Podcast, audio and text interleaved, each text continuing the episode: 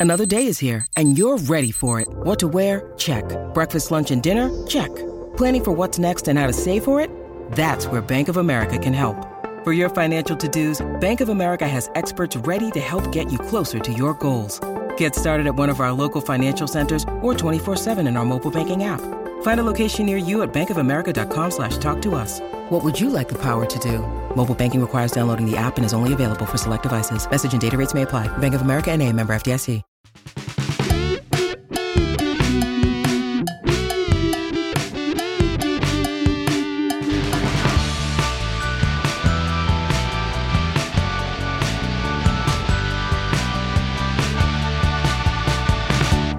All right, we're live, Joshua. Get us rolling right. on the Always Cheating Pod.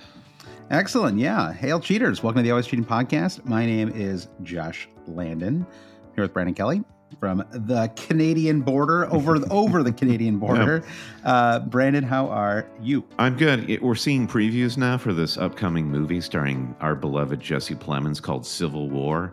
And I wonder if you and I will have to face off brother versus brother at the Canadian border to really, uh, you know, bring Western civilization to its Yeah. knees. Is that gonna is gonna come to that? What, what was that MMA movie where the two guys fought Warrior. against each other? Yeah. yeah. Warrior. I, I'm thinking kind of kind of warrior-ish. You We- know? So yeah, that's- yeah, yeah, I, yeah. I, I hope that we embody the warrior spirit uh, on Mhm. every episode of Always Cheating. that's I that feels like it was almost the opposite of that. I you know, uh, but I but thank you to everyone for uh, sticking us. Just there's a total. I'm just I'm just totally pivoting out of this, Brandon. Do it. Uh, but thanks thanks everyone for uh, for listening this week, and thank you um, for everyone who put up with us not doing a pod last week. Um, we just ran into some some technical. Well, there's just a lot going on, wasn't there? You forgot your laptop, and in in in, in, in Canada, my, my wife had COVID.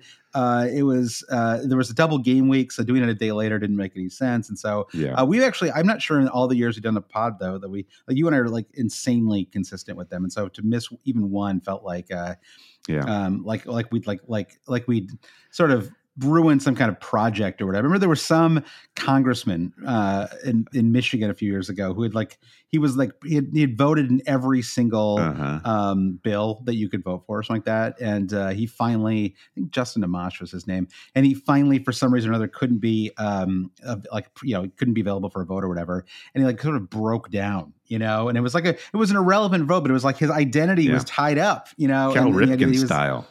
Exactly, exactly. So our Ripken-esque streak is over, but um, you know we're reborn like a phoenix. A new Wordle streak begins today. Exactly, exactly. So, um, but thanks everyone for joining us on YouTube as well. Uh, this is, of course, we are we are still a podcast, but we have decided to start recording these on the Tube. Uh, Brandon, We're tubing. Why- not not like? Jeffrey, but but like the U. I see YT as an acronym, but uh, do, Yeah. do, do like people, do, you know, does like what what is there's Gen Z and then there's one even below Gen Alpha. I wonder if did, does Gen Alpha do they actually say the word YouTube or do they just go straight to? They probably have some acronym that you and I haven't even like heard before. Oh, they're right? totally tubing. My- they're tubing. Yeah, my seven year old is a is a is a full on Gen Alpha. Mm. Um, so anyway, game week twenty. Jenna we're, we're here to talk about Jenna Elfman. My my seven year old is Jenna Elfman. It's crazy. No one no one can no one can explain it.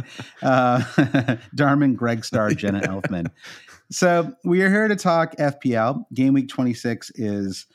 I guess we would call it seven eights in the books. We had um, ended up being a nice full schedule on um, on Saturday. I like the I you know I'm fine with them never having an early match because that usually it's hard for me to wake up for that anyway, and I can actually get up and make some decisions before the deadline. I actually think Yeah. next week we have the same the same thing. There's no early match, um, and so uh, but you know we had the sort of spread out across the day. And uh, as an American, the late afternoon fixture on Saturday is fantastic. It's just on a time like three o'clock on a Saturday where I typically have anything going on. Right? It's like yeah. it's maybe like a go to the gym kind of time or whatever. And so um, that's what I did. I went to the gym and I watched the first half of the Arsenal match. Uh, came back, watched the second. It was I was I don't know about you. I was sort of tracking my um, my overall rank a little bit on Yeah. FPL Game Week as Yeah.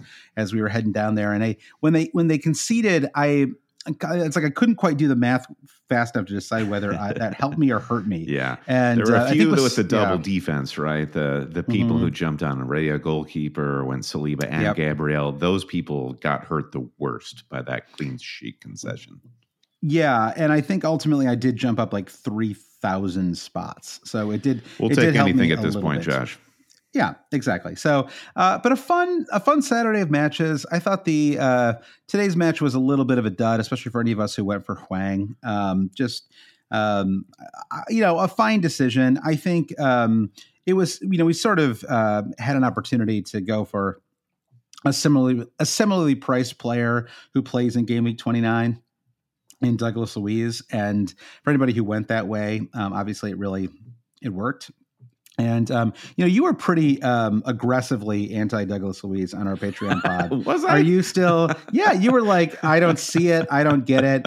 Are you still? Uh, well, I mean, I, I don't you know, know, how you could be. Um, Let's rewind the tape. Let's listen. Let's listen back. I wish I, I wish I had it handy here.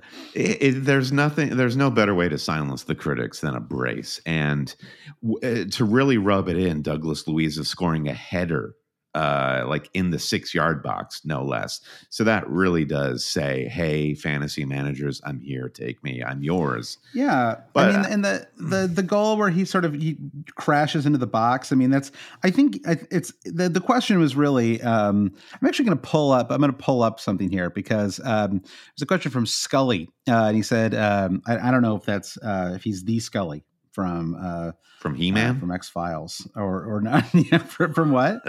he i'm thinking of uh, uh, Com- commander grayskull who's that guy uh, skeletor Oh yeah, I was. Th- oh yeah, I was thinking of a, a, slightly but not much more modern reference of Mulder and Scully Okay. from could from be either X-Files. we don't know Yeah, the internet yeah. you can I'm be surprised that hasn't been rebooted. Mhm. Uh, isn't X Files like prime for a reboot? Like it feels like uh, Totally. know. Yeah. We need like a USA Network suits style or burn notice style Yeah. X Files. they're even finding UFOs now. Like if anything, like X Files feels like more Yeah. relevant than yeah. So Do you call uh, it deep but state? Yeah, but yeah, exactly. Um, an X file, it'd be like an X Files series. You know, like sometimes when they like take something and they they like the, the subtitle is like you know whatever. Anyway, so Scully says, uh, "Can you think of any players that have had seasons like Douglas Luiz is having this year, where everyone's convinced he's not a great FPL asset, his point scoring will eventually dry up, yet he just carries on smashing it." No, I, I wouldn't say that. I, I actually had him for about eight weeks this season, and he was terrific. I think I dropped him because of um, I don't know, a run of fixtures or something like that. Yeah. Oh, you know, I think it was he. He was on like nine yellows for or four. Yeah, what? Yeah, it must have been nine, right? Because nine would have been. Regardless, he was he was on a yellow card suspension risk, and then I think he did get suspended, and um, you know he wasn't. I didn't have any like value built up in him, and so I dropped him. And um, but I, did- I did think about bringing him back this week, and um, now I, I don't think it's healthy or fun to play the FPL hindsight game too aggressively. Like I think, um, I, but I do think that um, there is a question about whether we all just got like a little over our skis about there was there wasn't like a great. It was just one fixture, really, right? It's not like there's like a great long term rationale for having a Wolves player. Uh, Yeah. and I, I mean they were pretty dominant in the match, but it was also like they're also wolves, right? And it's like it's they're not like it, it wasn't like they weren't Man City at home to Sheffield or Liverpool. It was one of the. right? It like- was easily one of the worst matches I've watched this season, and it was pretty and- it was pretty low quality. maybe, maybe you raise your level to uh, the level of your opposition, and that's the defensive Wolves. But Sheffield Yeah. United were awful, and Wolves did not play well at all. And I don't think anybody expected that. And I think uh, I, I don't quite know to know how to explain it other than uh, you. What makes Wolves good is sometimes reacting to the better opposition and playing uh, to their strengths against somebody like Sp- Yeah. Spurs, who they've done the double on. Totally. Uh, Yeah. They they can just exploit all those weaknesses, That's and then when they come up against a team that's so bad like Sheffield Yeah. United, there's nothing to exploit. I think in general we have to be careful um, evaluating anybody the week after they play Spurs. Right? Spurs makes every team they play look like a attacking dynamo, right? And so, um, but yeah, I, I actually agree with you about this match. I, I I don't know why I'm like reluctant to confess this, like as if you and I watched 20 hours of Premier League every single weekend, but I I turned it off. Um, I got about 40 minutes into the match and. I was just like, this sucks. Yeah. I was just like really not enjoying myself. It was not a fun game. Uh, I got about 30 minutes in and I was like, Hwang's not going to score. Like it was the whole setup was just, I didn't feel He like didn't come close. Didn't he, did, he didn't really come close. He had like a he might have I guess he had an opportunity for an assist maybe like kind of I don't know. But it was like he just there was wasn't a lot going on and sometimes you just get the, you get that feel early on in a match. You're like this isn't going to work. Yeah. This is not going to pan out and I don't want to be part of this. If anything I thought uh Sheffield was kind of better in the first like at the very least they had an effective counterattacking strategy. They just have Yeah. honestly they just have no talent and Yeah. it's like it's a it's a crazy thing. It's crazy to watch a team with this little like the Premier League has so much money, right? And there's like all of these quite good teams in the championship like Yeah. right now like like Leicester in the championship is so much better than like you could just literally swap them and Leicester would probably stay up right it's like Right. you know it, it just uh, I don't really know how they got what whatever and I don't mean that to like I guess it's like a really mean thing to say, um, and I don't mean it that way because um, congrats to them for going up. Like, there's no they they earned it, and, and that's fine. But like, it's just it's it feels so extreme right now, right? Like, I Yeah. can't remember ever seeing a team that just felt like they couldn't hang at all in the Premier League, right? Yeah. Maybe Huddersfield United's second season in the Premier League, there was kind of that stench of like, okay, like Yeah. we need to get these But guys out. let's let's come back to Douglas Luiz because I think this is what fantasy managers are thinking about now. Is like where Yeah. did it all go wrong? I bought a Wolves player, whether it was Neto or Hwang. Sarabia was obviously the guy to get in hindsight, and Sure. he's got that. It Doug- always is. It's always the third option Yeah. that turns out. but he be the one has. Sarabia has what Douglas Luiz has, and that's penalties. And I think what's interesting about the hindsight here with Douglas Luiz is um, Hwang plays the number nine, and you've got to sort of like get, if you go by the rule book of being a fantasy manager, can you take the player that's farthest forward? And Hwang had that going for him. And Douglas Luiz, I think the hard thing for fantasy managers this season is you've got a number six in Luiz where you don't know what the heat map is necessarily going to look like match to match. He has strung it all together. What players re- am I reminded of? I'm reminded of Yaya Touré, who you've uh, sort of like Mhm. caveated in comparing to Douglas Yeah. Luiz this season, and also just like somebody He's- like Aaron yeah. Ramsey when Aaron Ramsey had his that it was that same Yaya Touré Yeah. season where you just think, have I missed the points? Am I of- am Mhm. I not progressive enough?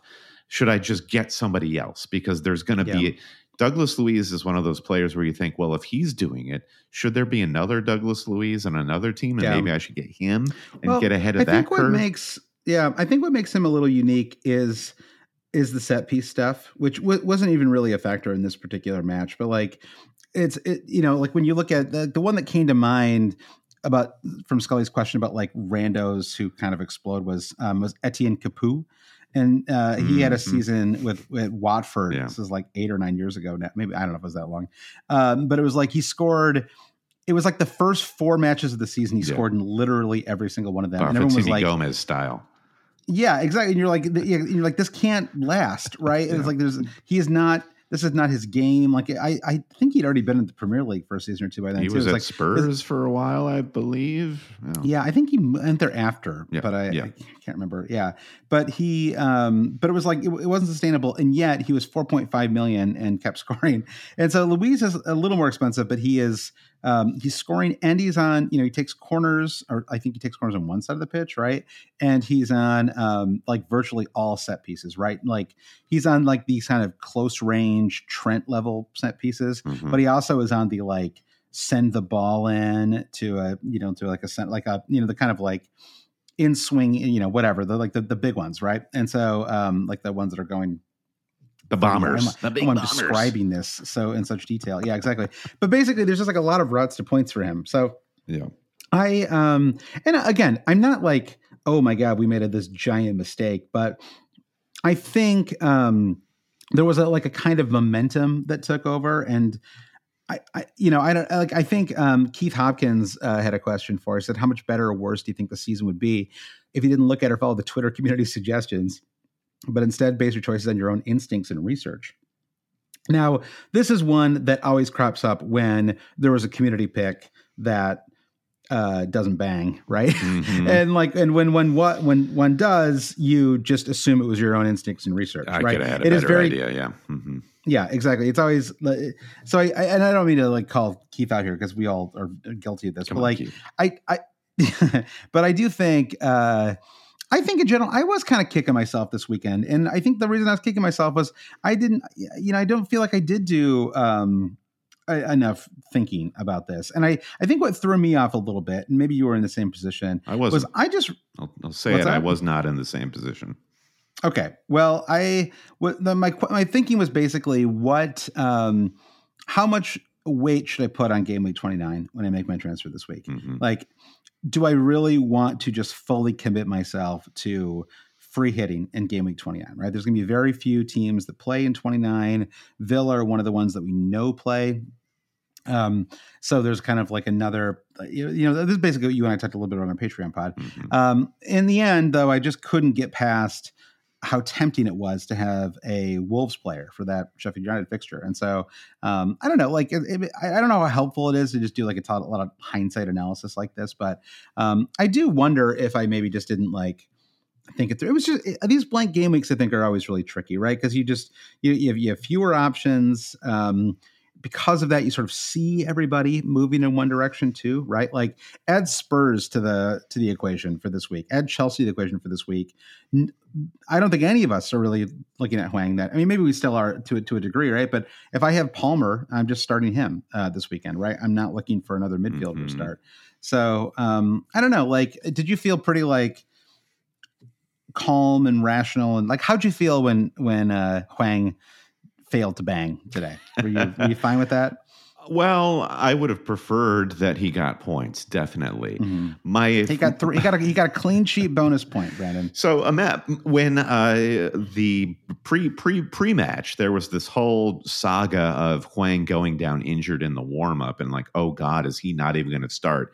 I went Yep. into full panic attack mode because the first player on my bench, the only live player on my bench, is Sven Botman, who has a minus two. So you better believe I'm happy with a three pointer Yeah. from Hwang. That's a that's a big turnaround from getting a minus two.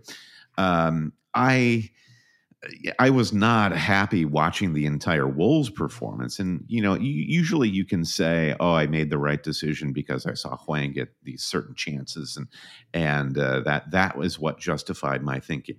Did I think in hindsight that I would have made a different decision? Ultimately, I was guided by this feeling that I was going to get Salah back in the next two game weeks. So what I really wanted was a cheaper player. And I honestly didn't think too much of like who from which team because I'm Okay. not going to think too hard about whether it's whether it's the Wolves. I mean, maybe Villa is a top four team right now, so why wouldn't you get a Villa player instead of a Wolves player? Yeah. But I just think I think, that was Yeah. yeah. that was part of the equation that made me kick myself a little bit was just like, yeah, you can get like a top five or six player for super cheap who also plays in 29, or you can get a kind of Wolves player where there's like three options that Yeah. are all kind of equally good. Neto kind of bugs me. And I can't tell if it's just because I'm like looking at him from the perspective of a Hwang owner, but it's like he's obviously very good, but there's just something about him like hero balling it all the time, or it feels like Neto was like kind of doing. He's a little bit like um,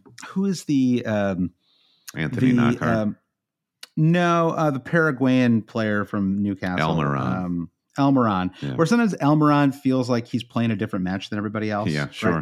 like sure. you're like, what? What is Almirón doing over there? Well, There's no okay, so- connection to anything else that's, that's happening. Yeah, I, I, I see what you're saying.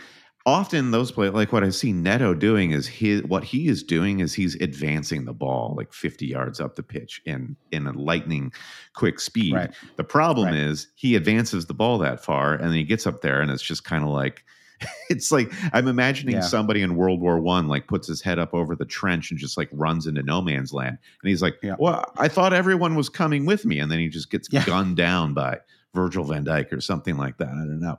So yeah, that Yeah. that's I, I I have more time for Neto, I guess, and I just I mean, I, I rate him. Sure. Like it's just, that I just, I just, it's kind of kind of frustrating. yeah, I didn't think that Hwang had a great match in terms of filling the channels and immediately giving Neto options once he got the Yeah. ball on the right wing. Uh, I, Yeah. Hwang, I thought he had yeah. one. not a lot of chemistry. really Maybe because uh, Yeah. Hwang was away at the Asian Cup for for a certain amount of time. That some chemistry needs to be built back up.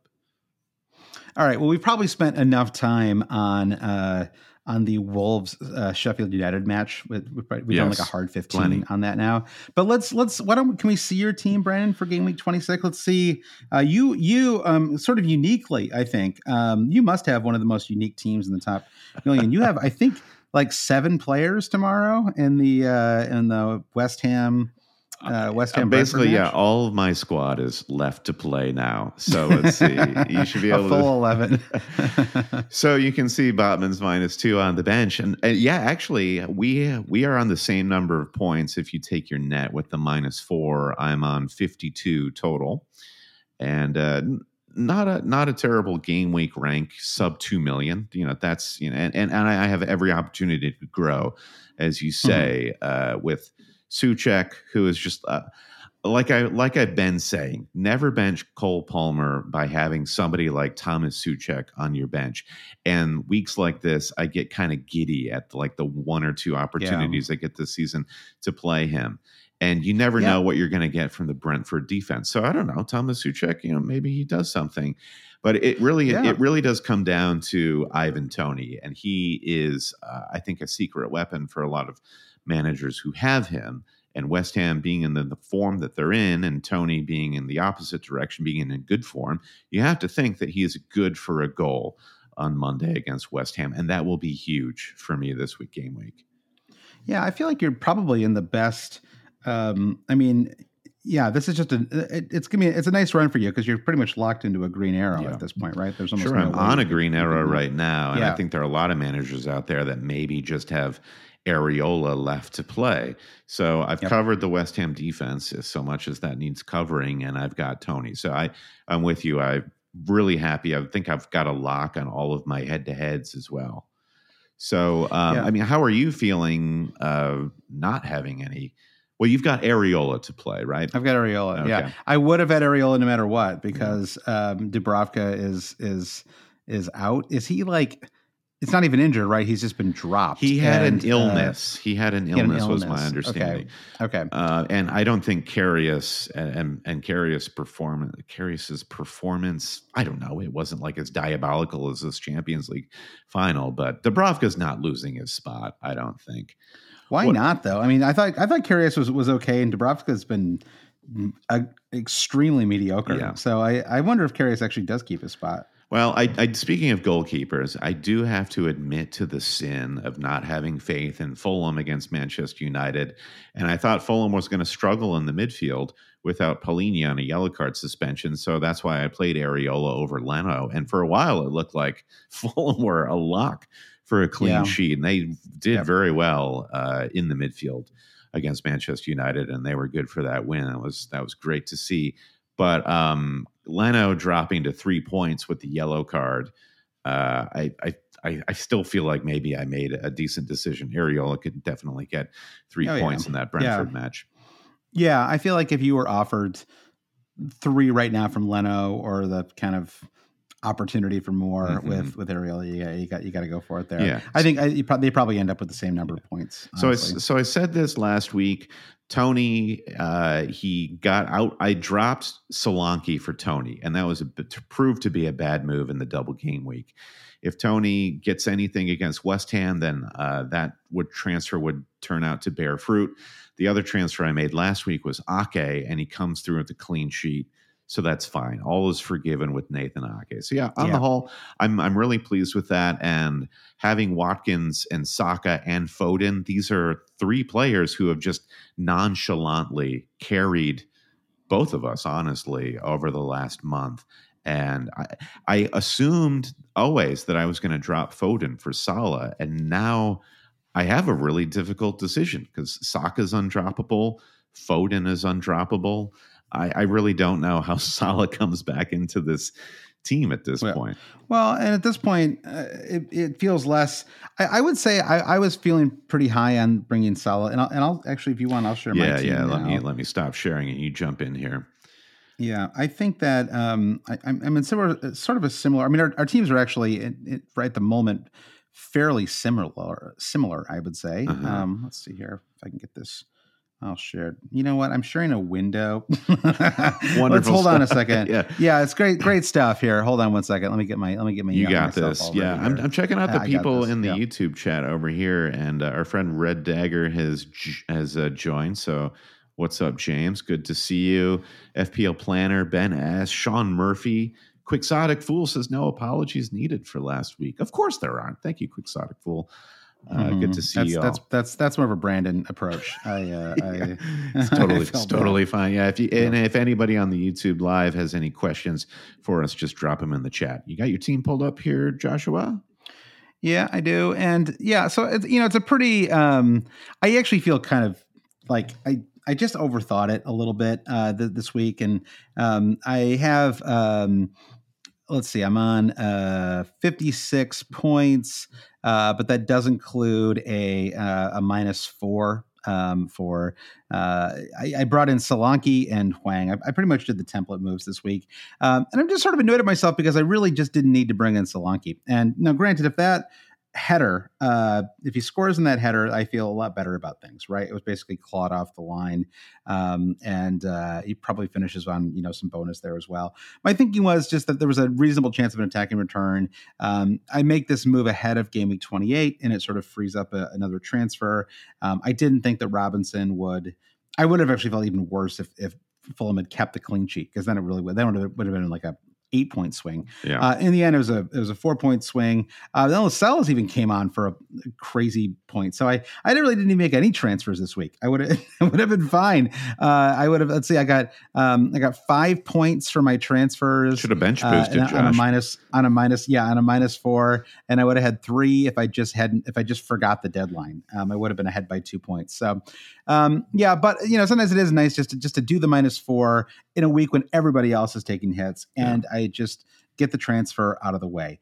Um, again the hwang one is the one i'm just sort of kicking myself about still especially because you know luiz also has a great fixture in, in 27 right? They play um, luton away. I mean if anything you can make an argument for for just straight up moving hwang to um to, to, to um well honestly it, it just sort of it really depends i mean i luiz may end up in my team still uh by 29 and i think on a free hit a lot of us will have him for 29 um and the real question and we can sort of um i'm gonna i'll, I'll keep my team up here but the real question is excuse me i need to Keep it together, buddy.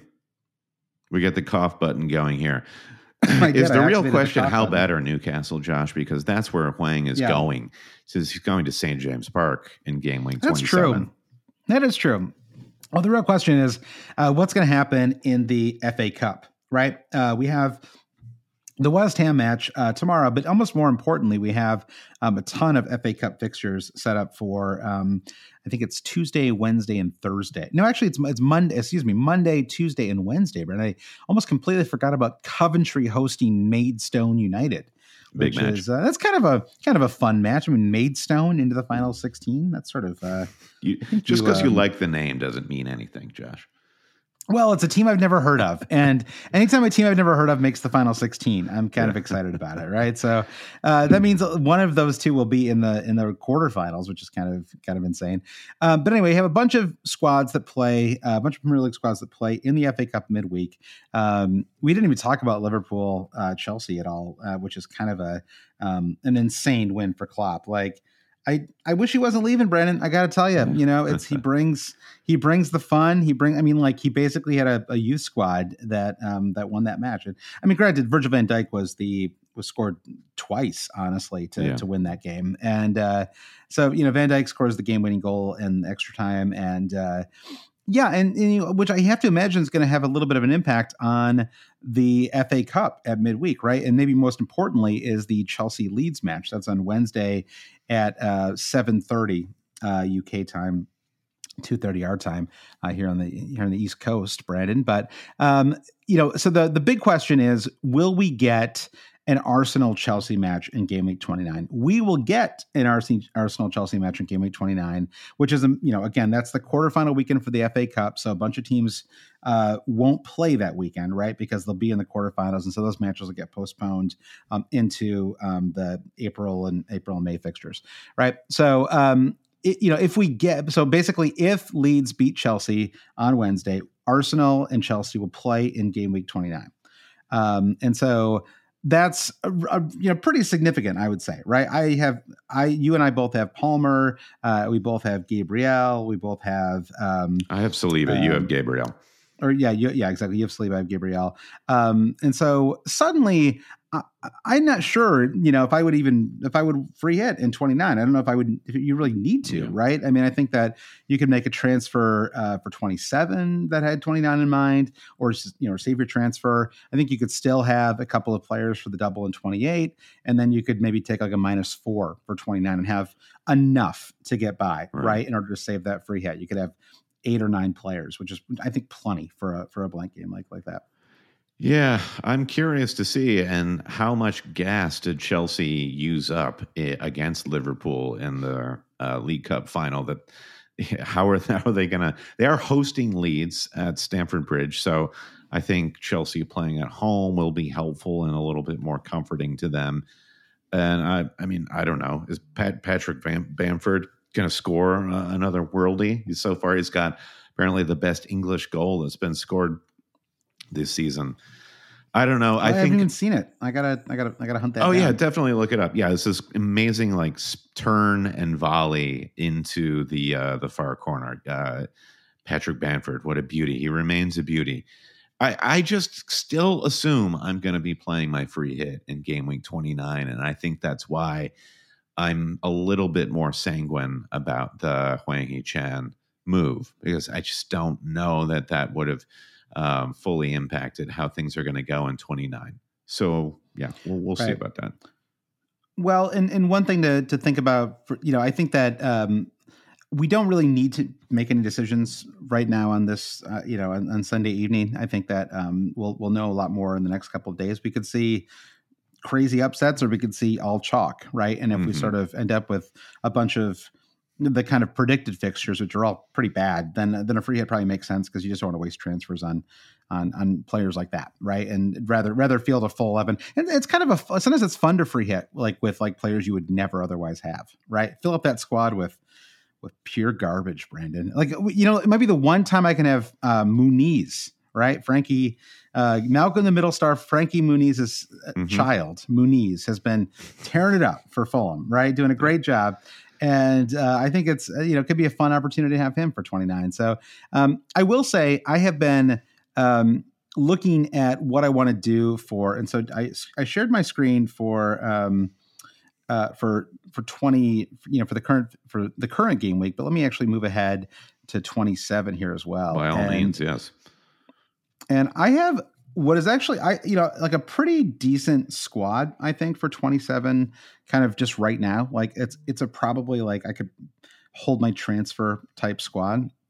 Uh the question is do I move um like Foden could move to Son or Salah, right? And that would be the kind of like go for it move. And I think it really kind of depends on where you are a little bit in the you know in terms of your overall rank and for me it's like I, am sort of okay with doing that because I'm a little mired in my rank, and so making a slightly aggressive move for a high ceiling player is something that I'm okay with doing. Right? Like if I were to bring in, I mean, Salah we just don't know about, right? If Salah wasn't even healthy to make the bench, for the League Cup final. Yeah. I, I, don't know how super confident we can feel about him even starting next week. Of course, we'll get more information over the next couple of days. Yeah, Salah, my Salah plans, as everyone's, has just been put on the back burner because, as you say, we we don't know, and yep. I guess that's that that's nice in a way that.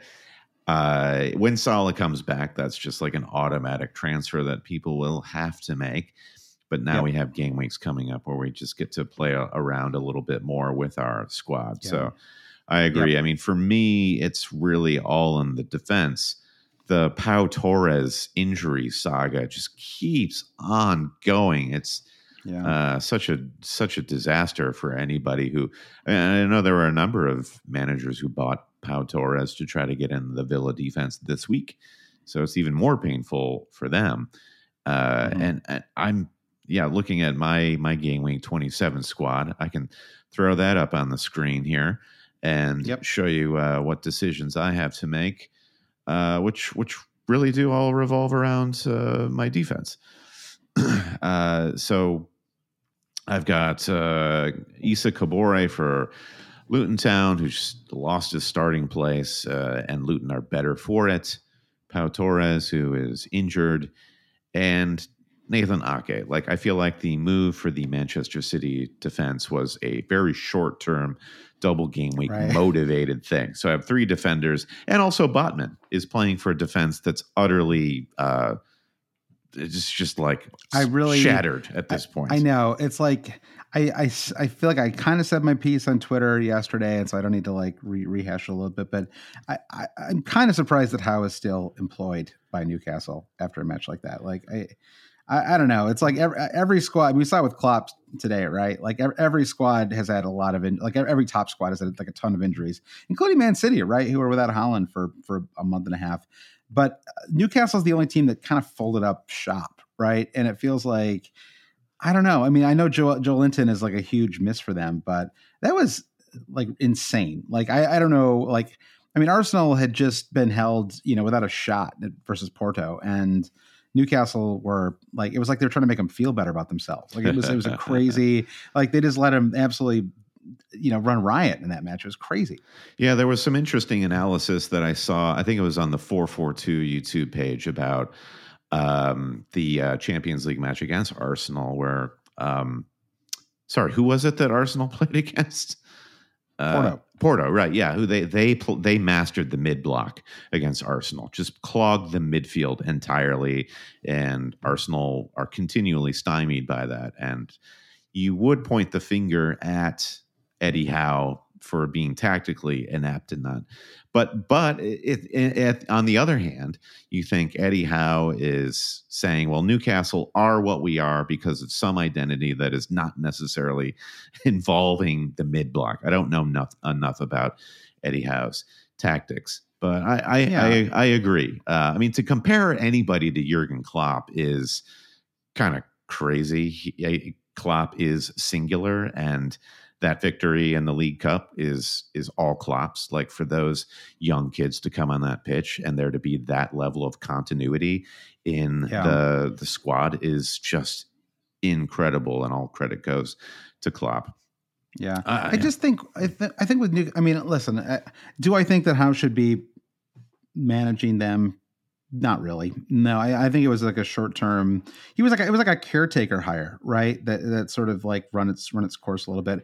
I, I will say, you obviously have to lay some of the blame on the players too. I thought Bruno Guimaraes had a really terrible match. Um, Kieran Trippier, it's like, it.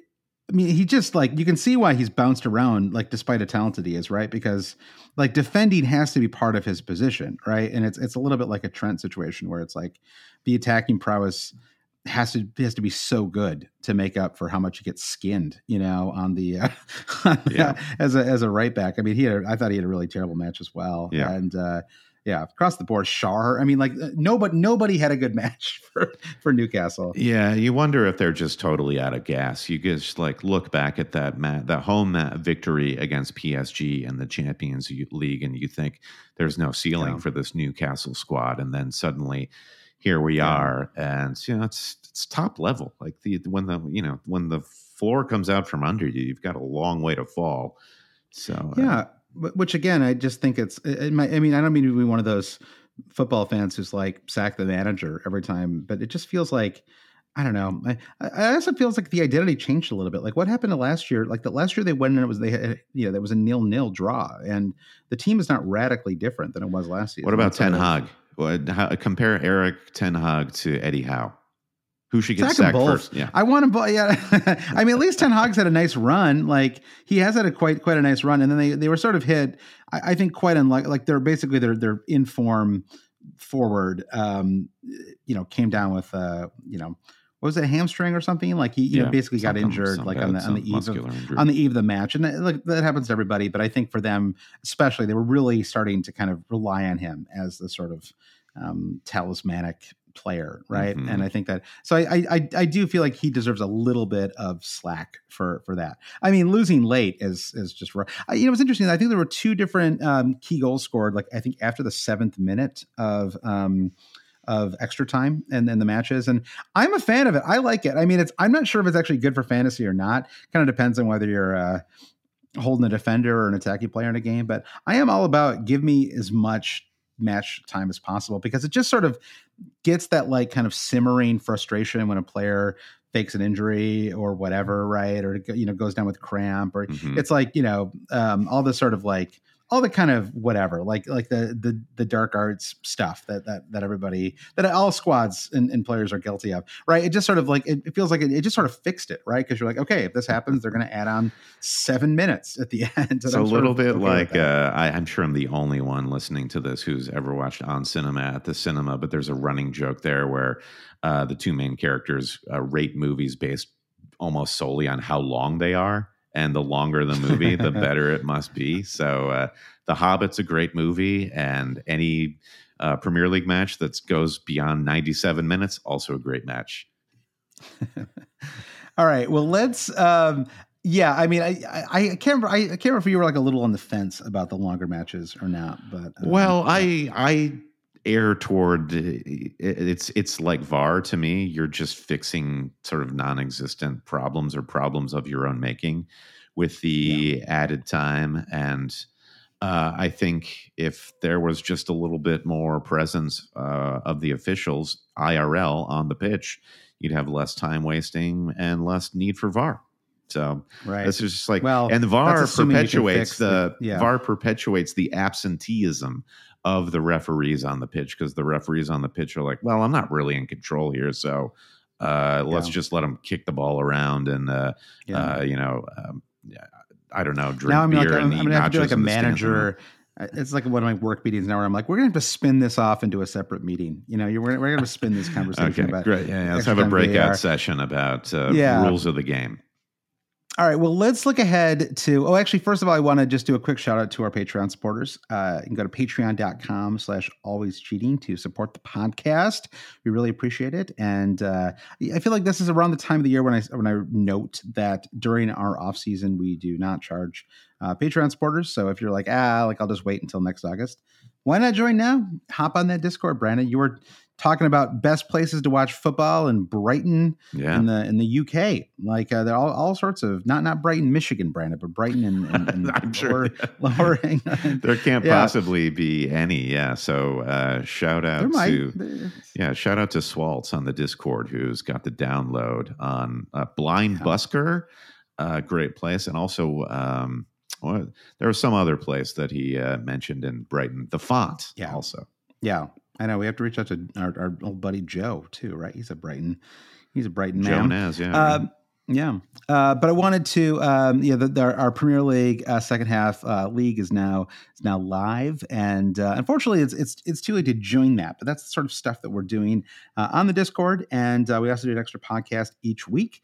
and that podcast did not get skipped last week, right? We did a, an hour plus on that podcast, um, and so, and those tend to be a little looser. And, and, many people, some people actually prefer Brandon the the looser Patreon pods that we do on Thursday. So, yeah. if you want to say thanks, support what we do, you can go to Patreon.com/slash Always Cheating to get that extra podcast, to get the Discord, to get discounts on merch, to get shout outs on uh, the podcast, and and just support the cheaters.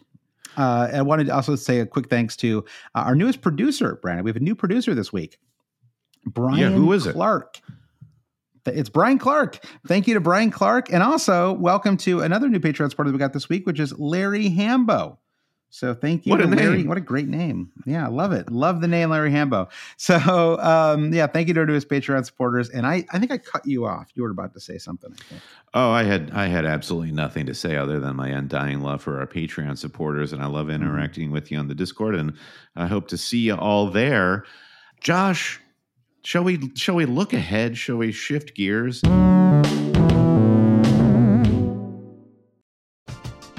We're driven by the search for better. But when it comes to hiring, the best way to search for a candidate isn't to search at all. Don't search, match with Indeed. Indeed is your matching and hiring platform with over 350 million global monthly visitors, according to Indeed data, and a matching engine that helps you find quality candidates fast. Ditch the busy work. Use Indeed for scheduling, screening, and messaging so you can connect with candidates faster. Leveraging over 140 million qualifications and preferences every day, Indeed's matching engine is constantly learning from your preferences, so the more you use Indeed, the better it gets.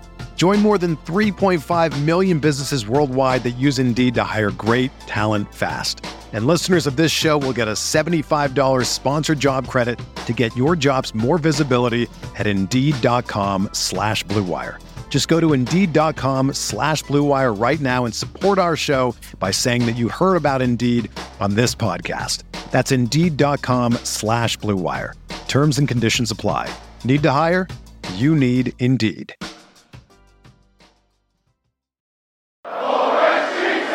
Some people downshift, slow down. Let's speed up. Let's upshift. I feel Yep. like we're this podcast is is like on the on ramp onto the freeway. Uh, I've been struggling with how to get used to using my speedometer in kilometers here in uh, Canada, as opposed to uh, as opposed to miles per hour. So, if I were to say to you, Josh, the speed limit is 110 kilometers per hour, how many miles per hour would you be going on the freeway? Ooh, is that like 85 or something little, like that? A little less than that, closer to 70, 75. Uh, Okay. So I'm going to be looking out for you. Um, yeah. Don't they usually have them like? Oh, is it because it's an all digital readout? Because I feel like the old school ones, you could see the kilometers and the miles. Like, Oh, I don't have a digital readout on my car. My car is not nice or fancy or anything like that. but it's like the smaller dial, and often the needle blocks.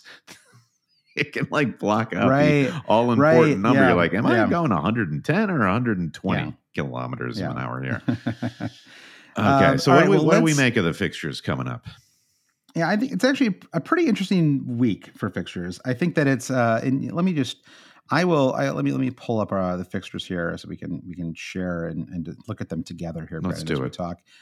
Um, so I think that it's. Um, there are some really interesting decisions ahead. I will say again, this is like one of my little um, pet peeves or bugaboos or whatever you want to call it, Brandon, Sure. which is uh, inconsistent scheduling. Like, why why is there no early match next Saturday?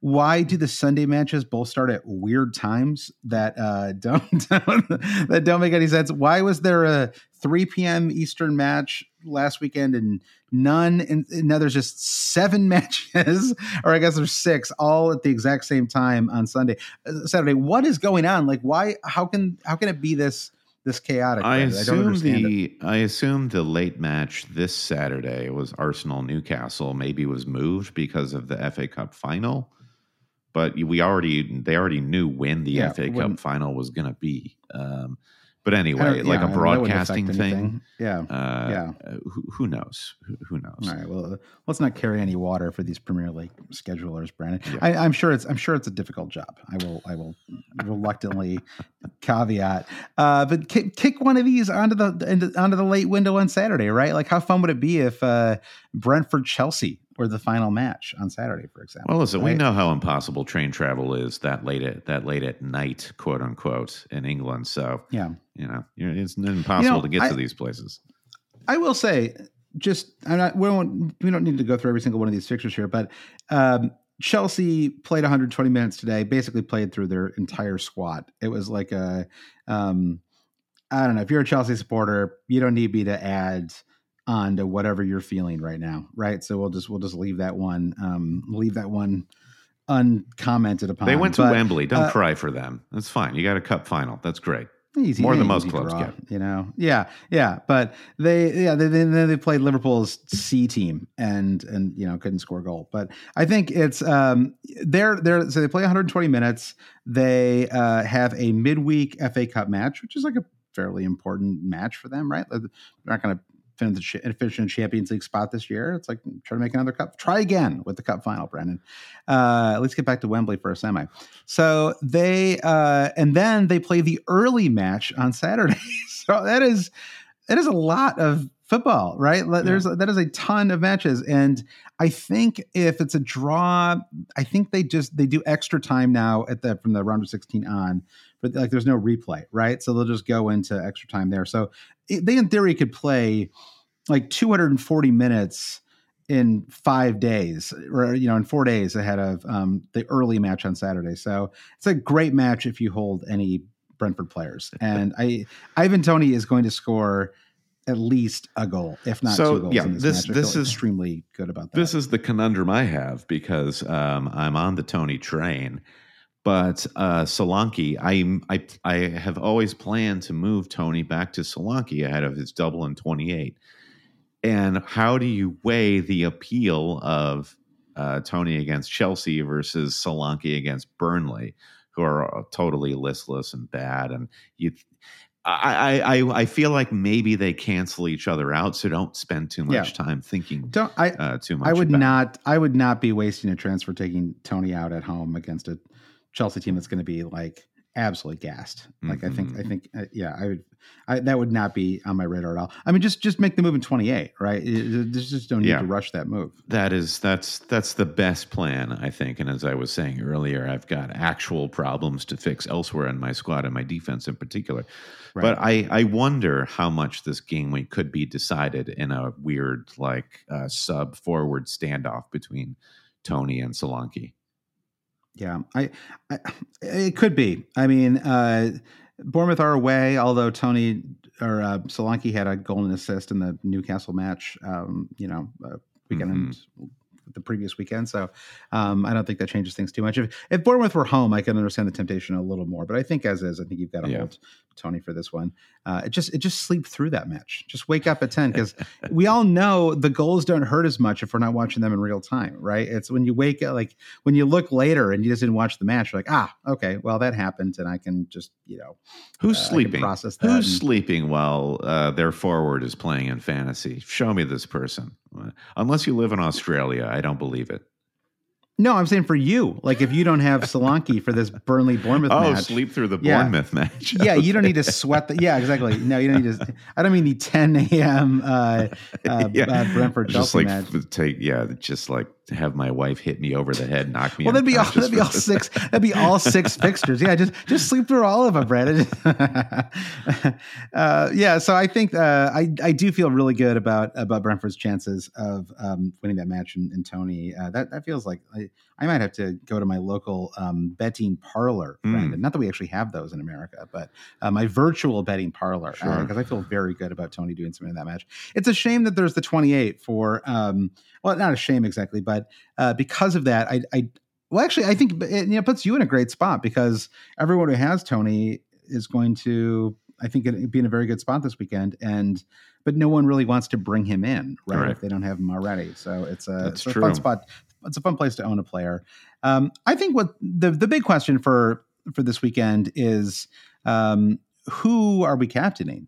Right. I think that there are. Um, a number of really good captain picks, right? You have the um, Haaland, who is uh, perpetual captain, right? Always like you know permanent. But he's stinking it up, material. Josh. He's not pulling his weight. Yes, he has been and indeed stinking it up, um, and yeah, and not looking great either, right? Like, I mean, I guess that's what stinking it up means, but it's like he really has been like it, it's not like he's gotten like a little unlucky. He's just sort of um, he's just he's just off it. He's His been off it. finishing You has know, been that- poor. His finishing has been poor, right? And this is still a guy who scored, I think, three Premier League goals in the last three matches. So So the Um, stat it was, is- if you look yeah, back at Haaland last season, he overperformed his xG by something like five to seven goals, and and this season he's underperforming his xG by uh, three to five goals. I don't remember the exact Right. stats, um, but what what this that is why this is why we should we should be doing fantasy seasons on a 10 year window brandon we should be this the end of this season should be the end of 10% of the fantasy game right Yeah. it's a for in order for it to be fair we have to look at through a much longer lens than we, Yeah. we currently do Well, John McKenzie at TIFO IRL did this analysis, I think inspired by this Haaland XG comparison of what's different with Haaland's finishing the season. And he timed every shot that Haaland has taken, like from uh, ball touch to releasing a shot. And Haaland is taking all of his shots this season much more quickly.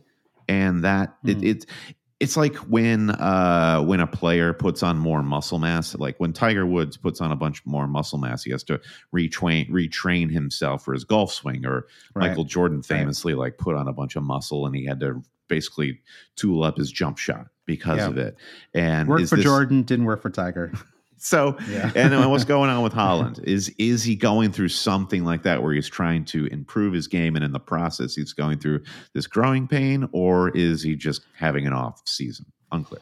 I the psychology of him is like he's as close to an actual alien. I, I mean, it's funny. I mean, we know that his like he has a famous father, and I I know that he uh, is not from you know Mars or whatever. But like, it's I find it very hard to have any sense of what his process is, how he thinks about anything. Like it feels like he's the most. It's like he's like Frankenstein. It's like he's been given a set of instructions. Frankenstein's like, monster. Come on now. Frankenstein's, read. Frankenstein's monster. That's I can't believe I made that made that blunder. But it, yeah, it's like he's been given a set of instructions and he will follow them, right? And he that's always sort seems. of he- I, I, yeah. I, I like how he's always seems very uh, happy. Like if he misses his chance, but then Phil Foden scores, Haaland looks genuinely happy that he's part He of a team that's winning. Right? He isn't like uh, I I think like like many of us, I do secretly love um to like assess how happy other for like how happy forwards are when Yeah. another player on their team scores Yeah. a goal like are they actually especially if they were like begging for the ball and they didn't get it like Yeah. there was that Right. happened to somebody i think it might have been gabriel jesus recently or something like that but he was like begging for the ball and then martinelli scored or something like that gabriel was like so mad still but he kind of you know reluctantly like trudges over to So you know, thumbs to- up, like yeah, Yeah, mhm, yeah. mhm. yeah, yeah, nice. whoever it's whoever the ninth guy is who joined the group hug is the one who really you know Yeah, is, is The guy was like, I can't angriest." leave the field of play, or else somebody's getting a yellow card here. So maybe that should be me. yeah, yeah, exactly, exactly. So I think um so yeah, so we have Haaland, we have um uh Son, I think would be another kind of sneaky option if uh he's a uh I, I'm starting to see his name pop up a lot as a, as a possible transfer option. I think that makes uh, a lot of sense. They're they're obviously fully rested at this point and playing a, a Yeah. Crystal Palace team that at the very least is going to be shipping goals. And uh, and then I think the you know the big one, maybe the best one, is Saka. Uh, played in Sheffield United, who we've kind of said our piece about them already. But um, why would I go with Erling Haaland over Bukayo Saka? Is my question for you, Brandon.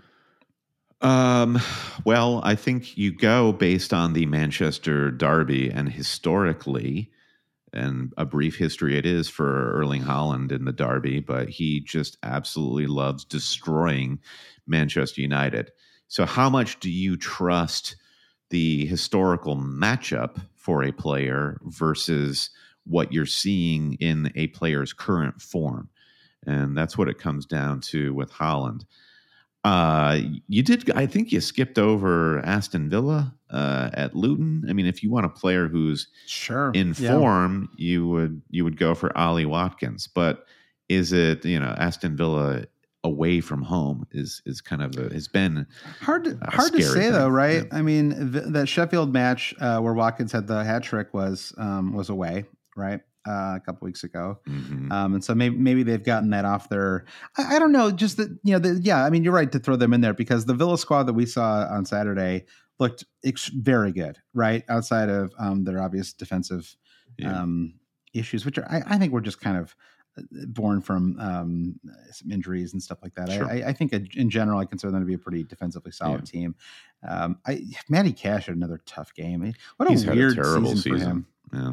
He had like eight good weeks to start off, though. Like you know, it was like he sort of had this moment, and then it was like, yeah, I don't know, it's weird. Uh, Moreno, like Moreno, is definitely the like unlucky. This, the, like the unlucky FPL player of the He's moment. the right? new Luca like Digne. it's- yeah. It's like Digne, Digne was True. replaced with Digne 2.0, Yeah. which is great. Yeah. So- so, there was some scene, there was some moment on the bench where you saw Digne. Digne and Emery were going back and forth about something on the bench in that match yesterday. Yeah. And it was like Digne was like kind of I don't know if he was quite yelling at Emery, but he was like he was he was vehemently disagreeing with him about something. And I was like, why is Digne like talking tactics with with Emery right now? I was like, is going on? I can't imagine what that conver- how how horrible that conversation must have been. Uh, but let, let's Really let's come make a lot back to the uh, Haaland captaincy thing. I want your take on this. I feel like I'm gravitating toward Haaland again, and I guess it's just because I think there's like a fireworks factory that's ready to go off in a Yeah. match like that. And having watched You know, you mentioned Ten Hag like took with with Højlund at the helm, Manchester United through a good run of form. Manchester United could not have looked worse than they did against Fulham, as well as Fulham played.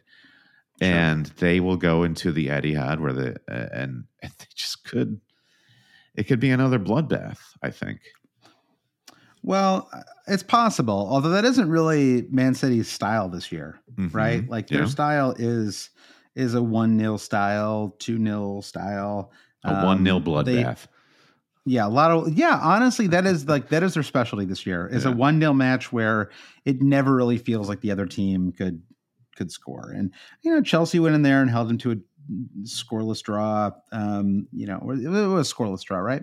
Uh, was it a one-one draw? It was a one-one draw. Excuse me. Um, uh, they um, had Sterling and Rodrigo both scored in that match, but they, you know, but they held uh, Man City to a goal, right? Man, and uh, Brentford held Man City to um, was it one goal or two? I can't remember, but it was it was a low scoring match, and uh, and then obviously Bournemouth held them to a goal as well. So I, I, agree with you in a general sense. Like I do think that, um, and there's like like there's home versus away too. I, that's it's a little bit of a you know something to take into consideration as well. But um, at the moment, I'm actually leaning towards Saka, partially because I just I think it's like born out of this like this this game week, and I'm actually on a green arrow, so I don't know why I'm so like I'm not like you know so I'm not like in a terrible place by any means, but I I'm just feeling like I'm not like like I don't have control of my season at the moment, you know, and it feels like I'm just like doing what I should do every week. It's like every transfer recently has been like the transfer I should make and the mm-hmm. captaincy choice I should make, and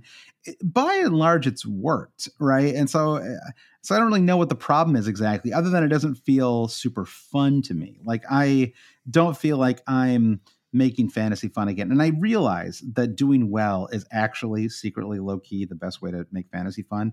But um, I also feel like I'm a little more inclined to gamble right now. And like the idea of gambling on an, like an insanely informed Saka, uh, you know, playing Sheffield United, um, while Haaland is going to be highly captained and, mm-hmm. um, and, and uh, like a little off his form, like it does feel like there's maybe this this feels like the right week yeah. to maybe go for it a little bit. Like you know, because it almost feels like the the respective floors are are high for both, right? It's like uh so it doesn't really matter that much in, in a way, right? It's like you can kind of crush yourself in this kind of stuff. But I but what is what is the floor for Saka, right? It's like five or six points in that. Like it's just hard for me to imagine him getting nothing from it, right? So it doesn't feel like like a hugely risky um, captaincy from that perspective either. Yeah, I think you've made a pretty good argument for Saka there. And hey, uh, in the MFFA parlance, to have a captain in the final fixture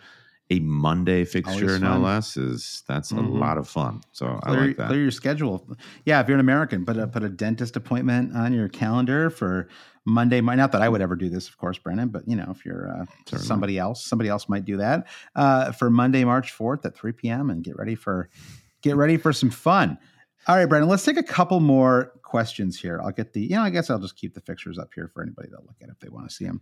Um, so with a couple questions we had about game week 26 um what, what, we did scully's question already didn't we um, and uh, Ryan asked, uh, "Is Foden, who's been very good recently, worth selling for Son or Salah, or is it too much of a luxury move?" So this is a question that I, I you and I are both actually um, on our minds a little bit. I imagine, right? I've got, yeah, I've got Foden right now and and some money in the bank. I guess you could argue it both ways, where there should be no fantasy assets so precious that you can't drop them. And I think that's where a lot of managers get hurt is they are too red- reticent to get rid of a player just because they yep. think there's potential there. And Foden is like the he's already I think reached his uh, season goal scoring record and there's a lot of season in Europe left to go for Manchester City. So he's having his best goal mm-hmm. scoring uh, season to date. So uh, yep. it's all upside. There's every reason to keep him, uh, but then you just have to look at at Salah's potential is is is just frankly it's higher than Foden's.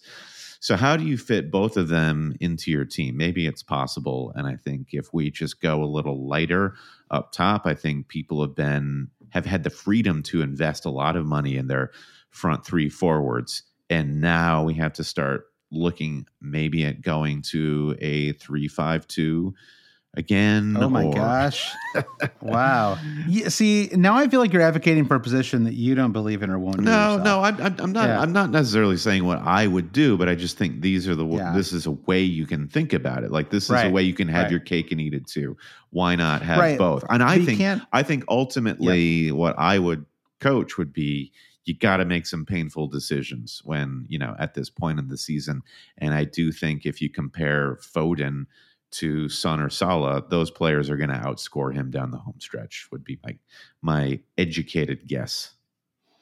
I think it's uh yeah, I I'm sort of leaning towards Foden out as well. I I don't know why because he's he's been excellent for me. It, it just feels like he, some of the goals he's scored have been a little scrappy, right? It's he's not it's it's a little bit like Alvarez, right? Where there's sort of um there's just there's just one player who matters for you know for Man City, and that's like I mean uh, maybe KDB when when healthy, right? Obviously he's sort of in that um there, it's so interesting there's so many players right now who are in this zone of like i gotta get him out you know and, uh, i mean like Estupiñán is like that for me as well and uh but i, I think that you know kdb is like yeah, we got a question too. from Brian in the YouTube chat about Darwin Nunez. What do you do if you still have Darwin?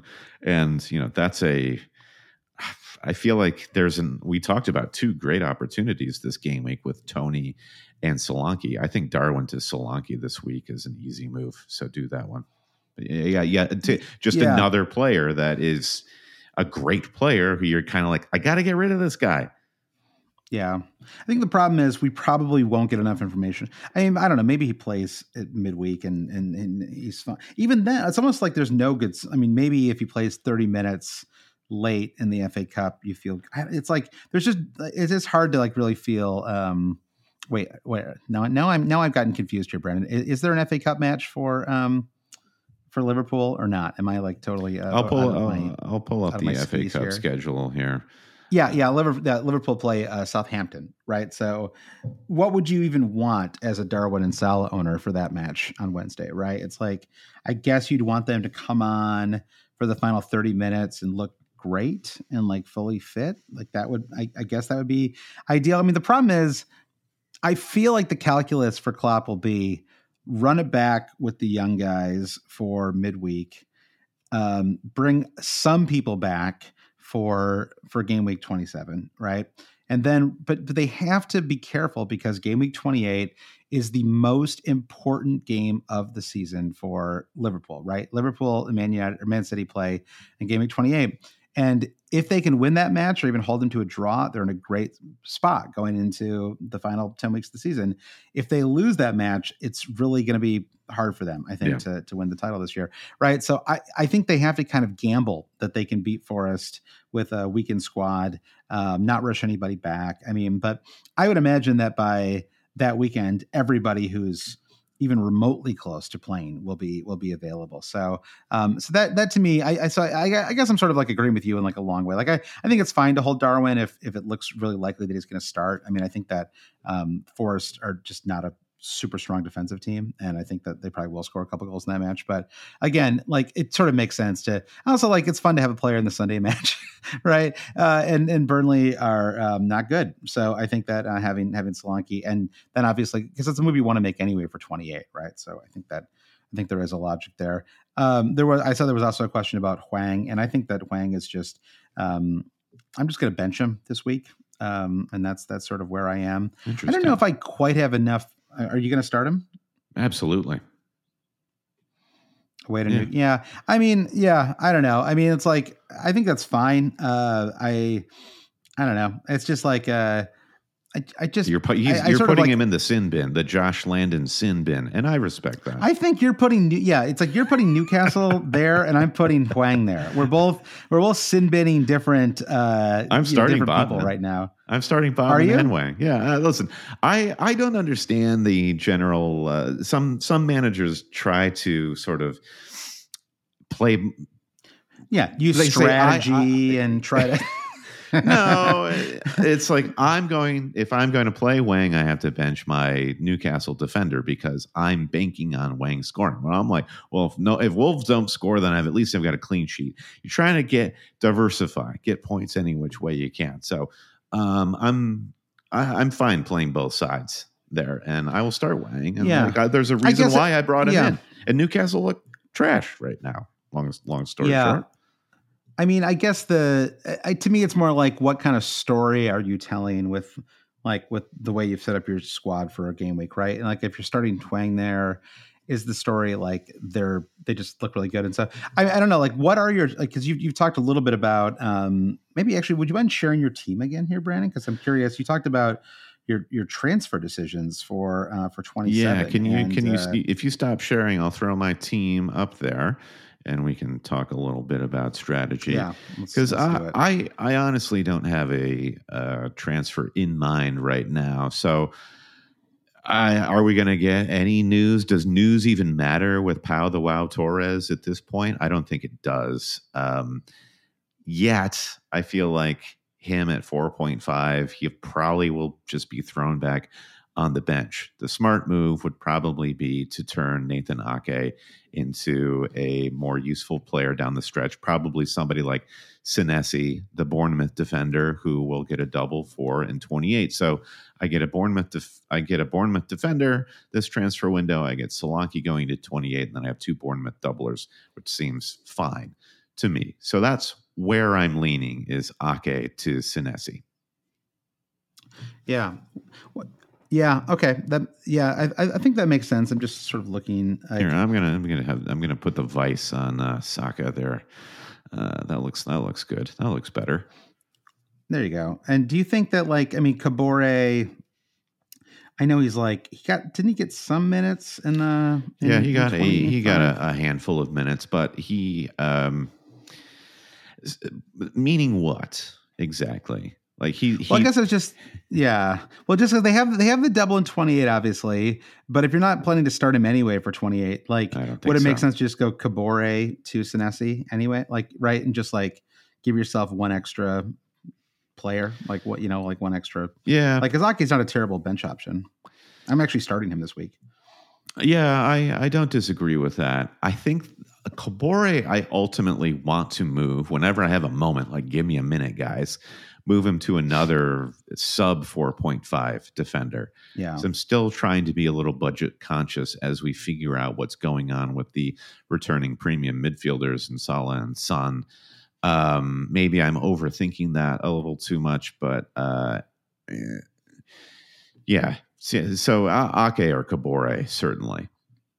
I think another thing to keep in mind too, and I think again we'll have a lot more clarity on this after the FA Cup matches at midweek, but at some point we are all going to get to um, wild card again, right? I mean, you could do it this week if you really wanted to. Like that's, um, I, you know, I, I, in general, my, I like a good rule of thumb for me is I, if I can look at my squad, like, and my bus team is all set up and I'm ready to go, uh, and I feel okay with how things are, I'm not going to wild card, right? Um, but like, like I don't want to like I don't I don't like a theoretical wild card where I'm like ah I like this wild card because I can do this and this and this and it's you know but it's like um but I do think that um we'll probably all start to wild card. I mean I've I've already seen some talk about doing it like in like you know like this week next week um and and then like you know wild card early free hit and then kind of get yourself set up for for the doubles. I suspect that my wild card will come in like the early 30s. That's my thinking right now. Um, I uh, the dirty 30s. I, I just don't. Uh, to me, I, I, don't really. I haven't given it to like a, a ton of thought because um, I don't really want to lock myself in until I know what we're looking at for game week 29, right? And yeah. like as long as as long as that remains a riddle, it feels like kind of wasted energy for me to think about what I'm going to do for for you know for like the last 12 weeks of the season. I, I need to kind of um, I just need more information, right? right. And so, are you planning yeah, anything for yeah. this game week? Are you going to hold? Well, I don't know. I mean, that's I'm sort of I'm in that Foden zone right now, where um, you know Foden's got pr- two pretty tough matches ahead, right? Man United and Liverpool, back to back weeks. Um, Son has um, Uh, has, you know hasn't played for a couple of weeks, um, and uh, I actually was initially thinking Salah was was the player that I was leaning towards, but um, uh, again, it, it, just really depends on on, on 29 because uh, um, Spurs do have a fixture in 29. So if it turns out that like the Chelsea Arsenal match is going through, then Son is kind of an easy move for me, right? Because I get him for for 27 and then I have another player for 29 and he's probably slightly preferable to Foden like this this this game week and, and, and moving forward. All, all, the reasons you articulated earlier yes. right he's just a better long term over the final 12 weeks FPL asset. Well yeah it's an interesting phase of the FPL calendar here where we kind of had a blockbuster double a game week ago. We had yep. a it's kind of a tactical blank. And now I think people might take their eye off the ball a little bit in the next couple of weeks. Maybe maybe that means we don't need to have our eye on the ball all that much. We've got good maybe we have to believe that we have good squads for the moment. Don't overthink it. As you say, wait to see how the FA Cup turns out and then the strategy gets like turned up to 11 after the yeah. uh, the the next FA Cup draw. Yeah, I think that's I think that's right. I think the FA Cup draw is like during the it's like it's Wednesday it's evening, Tuesday, I believe. Tuesday, Wednesday. It's Wednesday. Yeah. So, um, well, let's let's end things with two two final questions here, Brandon. Uh, one is from Lil Slurp. He says, uh, "Who is a good uh, Pervis? I believe he means Pervis Estupiñán, one of one of the worst transfers um, I've I've made this season. Mm-hmm. Uh, who is a good uh, Pervis replacement? Um, I think there's a couple players that stand out. You talked about one already in, in Senesi. Yeah. Yeah. I, I, I like him. He, going into the festive period, was just on a run of attacking returns. And even though he's a center back, uh, he, he reminds me a little bit of Nathan Ake, I guess, in that he's yeah. he's pretty good on the ball. He's he's quite mobile and good on set pieces. Um, so, and you got that Bournemouth connection too. So how can top Senesi, Josh, with another pick?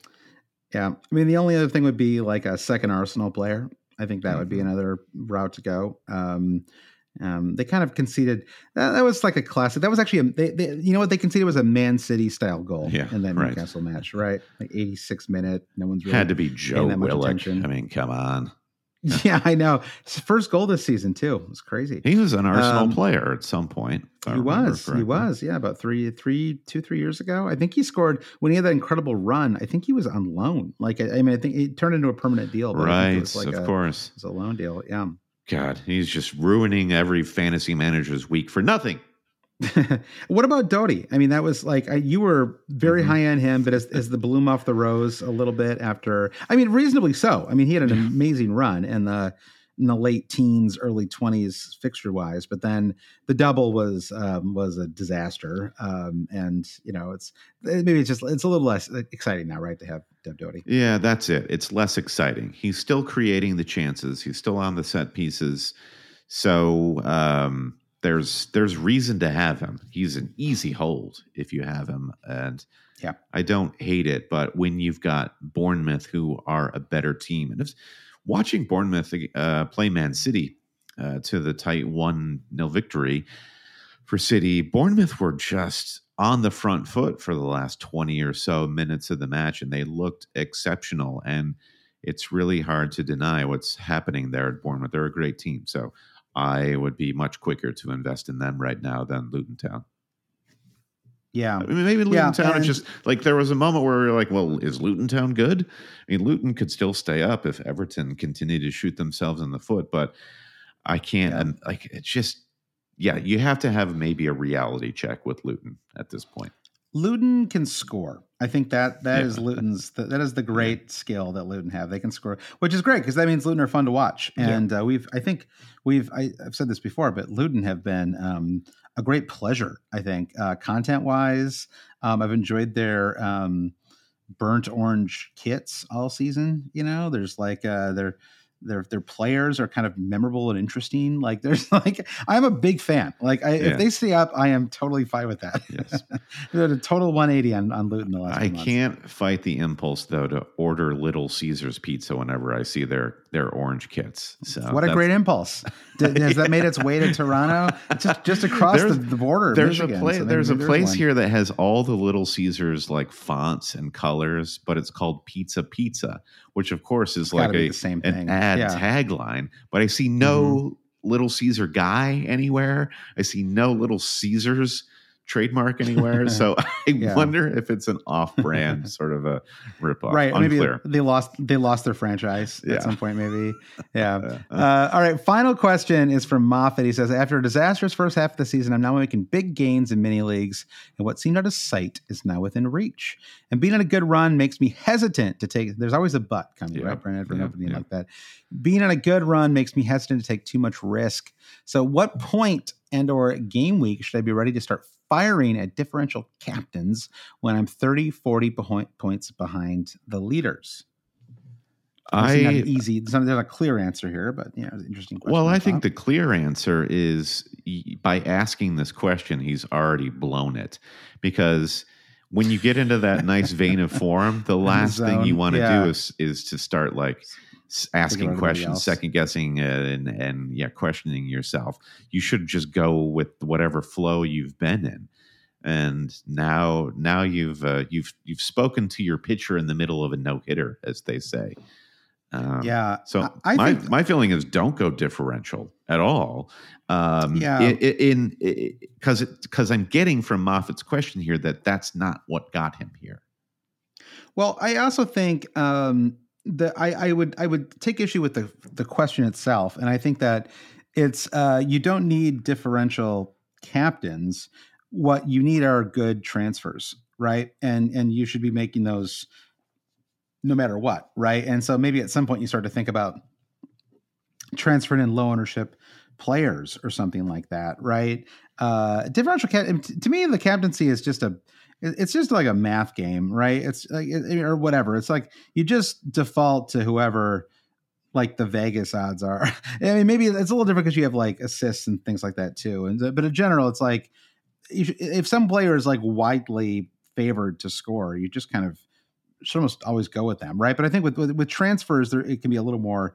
Um, you can be a little more thoughtful about it, and I, I'm sure that's what has honestly driven his comeback is not being weird and, and wacky with with captaincies. It's it's just making good transfers and, and kind of beating the crowd, right? Uh, with with his moves, and so that so just so maybe that's like the more positive way to think about it. Is just just keep doing what you're doing, right? And and like like you said, Brendan, you've already he's already um um He's blown it. stepped on his own momentum. Yeah, but maybe maybe he hasn't. Maybe there's still time for Moffat. You know, let's let's hold out. Keep it up, Moffat.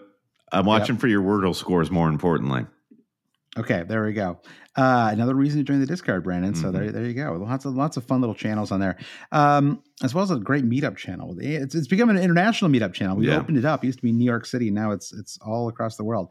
Um, all right. Well, on that note, Brandon, with that little bonus Patreon shout out at the end, uh, that is your pod. So thank you to everyone for listening. Everyone who joined us.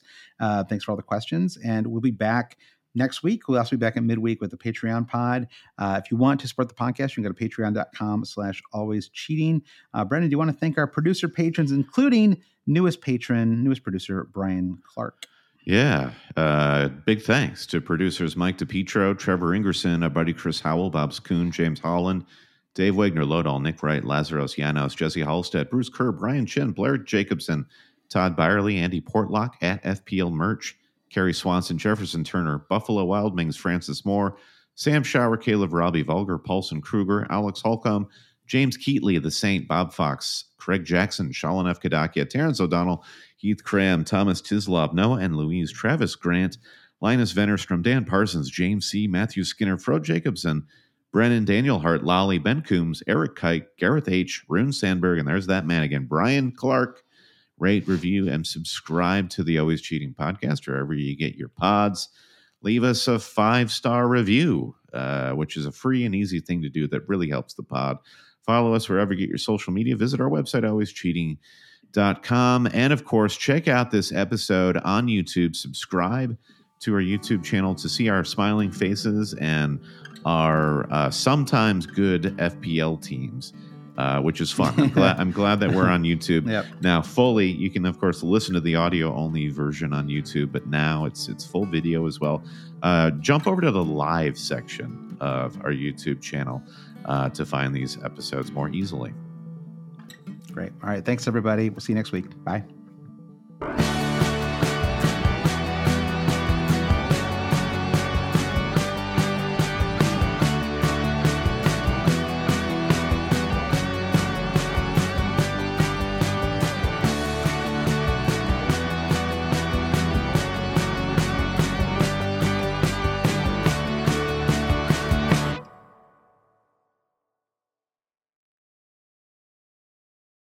Everyone is talking about magnesium. It's all you hear about. But why? What do we know about magnesium?